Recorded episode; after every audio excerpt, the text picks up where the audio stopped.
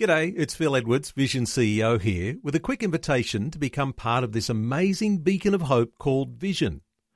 Together we can put our love into action to help people of all kinds build or rebuild their lives on the truth of God.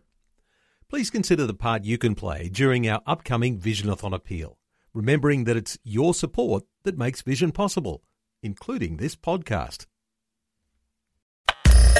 Audio on demand from Vision Christian Media.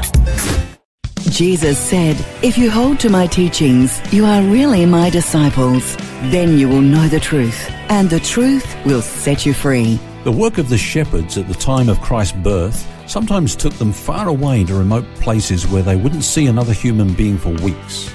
And because of this, they were placed under a rabbinical ban due to the fact that they would not be able to keep up regular, strict religious observances at the temple. They were kind of outcasts. How appropriate then that while they were alone, keeping watch over their flocks by night, the angel appeared to them and said, Unto you is born this day a Saviour. This underlines the universal nature and heart of the gospel. It is God's message of love and redemption to the whole world. Jesus said, Go into all the world and preach the gospel to every creature, anybody, anywhere, everybody, everywhere, whosoever will, to the Lord may come. But it's not only universal, it's also personal and inclusive. Unto you. Hundreds of years earlier, Isaiah said, Unto us a child is born. That is to the Jewish nation. Whilst the gospel message is to the Jew first, thank God it is also to the whole world. This Christmas, dear friend, God comes to you and says, Unto you has been born a Saviour who is Christ the Lord.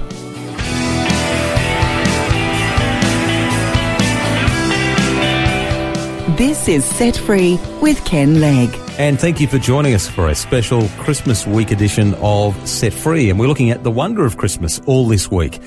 And I think that word wonder is very well chosen when it comes to looking at the subject of what happened at that very first Christmas. Now, earlier in the week, we started to explore the implications of the incarnation, that God the Son took upon himself a human body and a human nature. It's both fascinating and awesome, isn't it? By that I mean that he leaves us with a sense of awe. Of course, we're limited in how much we can really know and understand, aren't we, Ken? We can go so far, but no further. Yeah, in fact, uh, there's a verse that describes what happened at that first Christmas as a mystery. Uh, Paul says to Timothy, Great is the mystery of godliness, that God was manifest in the flesh. Mm-hmm. So godliness, he says, is a mystery. It's a hidden truth made known by revelation. Now the problem is that sometimes devout Christians and learned theologians never come to understand godliness because they approach it with their human reason, ending up with various kinds of religious efforts and attempts at sanctification and godliness. Mm. But as we just read, godliness is a mystery that can only be revealed to us by God, and He has revealed it to us in the incarnation. Now, the Bible also speaks, interestingly, of the mystery of iniquity. Uh, again, social scientists try to discover the keys to human behavior through research, psychiatry, etc. Now, why is it that people behave in destructive ways, both self-destructive and destructive to others? We end up with so many conflicting schools of psychoanalysis theory, but the Bible describes iniquity as a mystery. So we need God to explain it to us. And in order to understand the mystery of iniquity, we need first to understand the mystery of godliness. And that's revealed to us through the birth of Christ. All right. How is the mystery of godliness explained by Jesus' birth then? Okay, well, let's start by saying, you know, Paul said, let this mind be in you, which was also in Christ Jesus, who, being in the form of God, didn't count it robbery to be equal with God. Or the NIV says, who being in the very nature of God. So we need to know that Jesus, prior to his birth, already had a life, and that life we call deity. There's a the divine nature. Mm-hmm. But at Bethlehem, he received something else. He received humanity.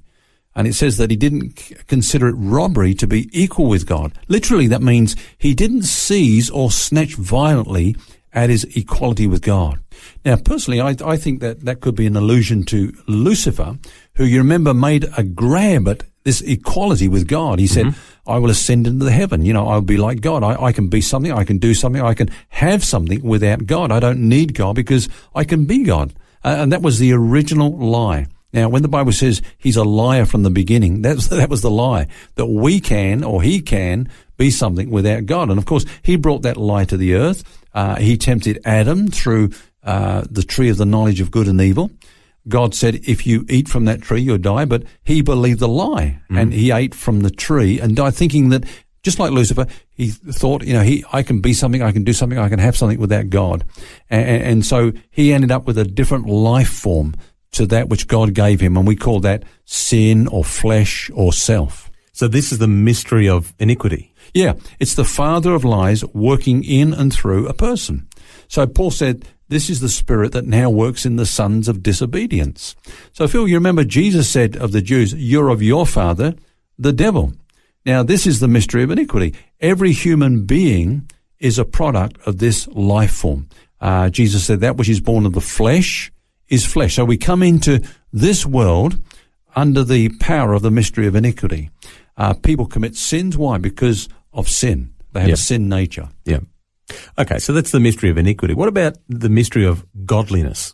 Well, if the mystery of iniquity is explained by Satan at work in the sons of disobedience, then the mystery of godliness is now clear to us. Is the result of Jesus by the Spirit of God in the work of the lives of His people. We can't produce godliness by, you know, the fleshly endeavors, if you like. Godliness is the result of being indwelt by Christ and experience His life. You know, um, Paul says, "Great is the mystery of godliness." God mm. was manifest through the flesh. Mm. That's godliness. And that's Christmas, isn't it? Yeah, that's what Christmas is all about. What what happened at Christmas? Well, what was needed was for someone who was human but not a product of Adam's fallen image, because we've seen that's the mystery of iniquity. Every human being, when you think about it, has its beginning by offspring or generation. You know, we, we, we talk about this thing, so and so was begotten of so and so, begotten of so and so. That's right, yeah. So, in the womb of the mother, a male seed penetrates a female egg, resulting in the life of a human being, just like the one who gave it. That's generation or perpetuation of life. But neither Adam nor Jesus received their human life by generation, but by creation. In other words, directly from God. So Jesus didn't come into this world as a direct offspring of a human man, but by the supernatural creation of God. Mm. He was conceived in the womb of Mary, and of course, being born of a woman was human in every respect as you and I. But there was one exception. He received his human life directly from God as Adam had originally done. So I guess you could say, Ken, that at Christmas another kind of human being was brought into the world, one who was every bit as human as Adam and you and me, yet wasn't a product of Adam, therefore without sin. Yes, that's exactly what the Bible says. Uh, you know, Jesus is called the second man and is also called the last Adam. So there's two types and only two types. You know, we're either born of Adam or we're born again by Jesus. Now you think about Jesus. Uh, we were born uninhabited by God, wholly inhabited by sin. That's the mystery of iniquity. Okay. Jesus was born uninhabited by sin, but wholly inhabited by God. That explains godliness. Uh, so the message of Christmas is that there is a way to escape the sinking ship of sinful humanity. Jesus said, you must be born again. Uh, Paul said the first man, Adam, became a living being, but the last Adam became a life-giving spirit. So when we come to Jesus, we receive newness of life. We, we are born again, born from above. That means that we receive more than forgiveness of sins. We receive life. You know, Jesus said, I've come that you might have life and that you might have it abundantly. Now, the life that he was talking about, of course, is his life. Mm. Yeah. We, we often see at this time of the year, you know, lots of baby images of Jesus. Yeah. But really when you dive into it, it is just so rich. Yeah. And your eyes are opened as to this, how this actually applies to me. Yeah. When Jesus said, you know, I've come to give you life, that word is Zoe, which means a quality of life as possessed by the one who gave it. So coming back to this verse that we've been talking about, great is the mystery of godliness. God was manifest through the flesh at Christmas. That's what happens in the new birth. God is manifest through us. We receive his life. We become partakers of the divine nature and, and so we can experience godliness and, uh, and enjoy godly behavior. Phil, I often ask the question, what does it take to become godly? And the answer is God. Yeah, we can't do it ourselves. and that's what that's what happens at the new birth, isn't it? God is manifest in the flesh, just like at that first Christmas.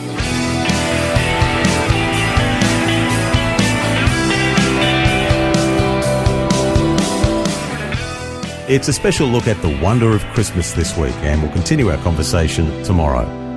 Until then, remember, you don't have to carry that baggage. God wants you to be set free. For books, DVDs, small group studies and other resources from Ken Legg and details about Ken's ministry, visit the Vision Christian store at vision.org.au. That's vision.org.au. This program is a production of Vision Christian Media. To find out more about us, see vision.org.au.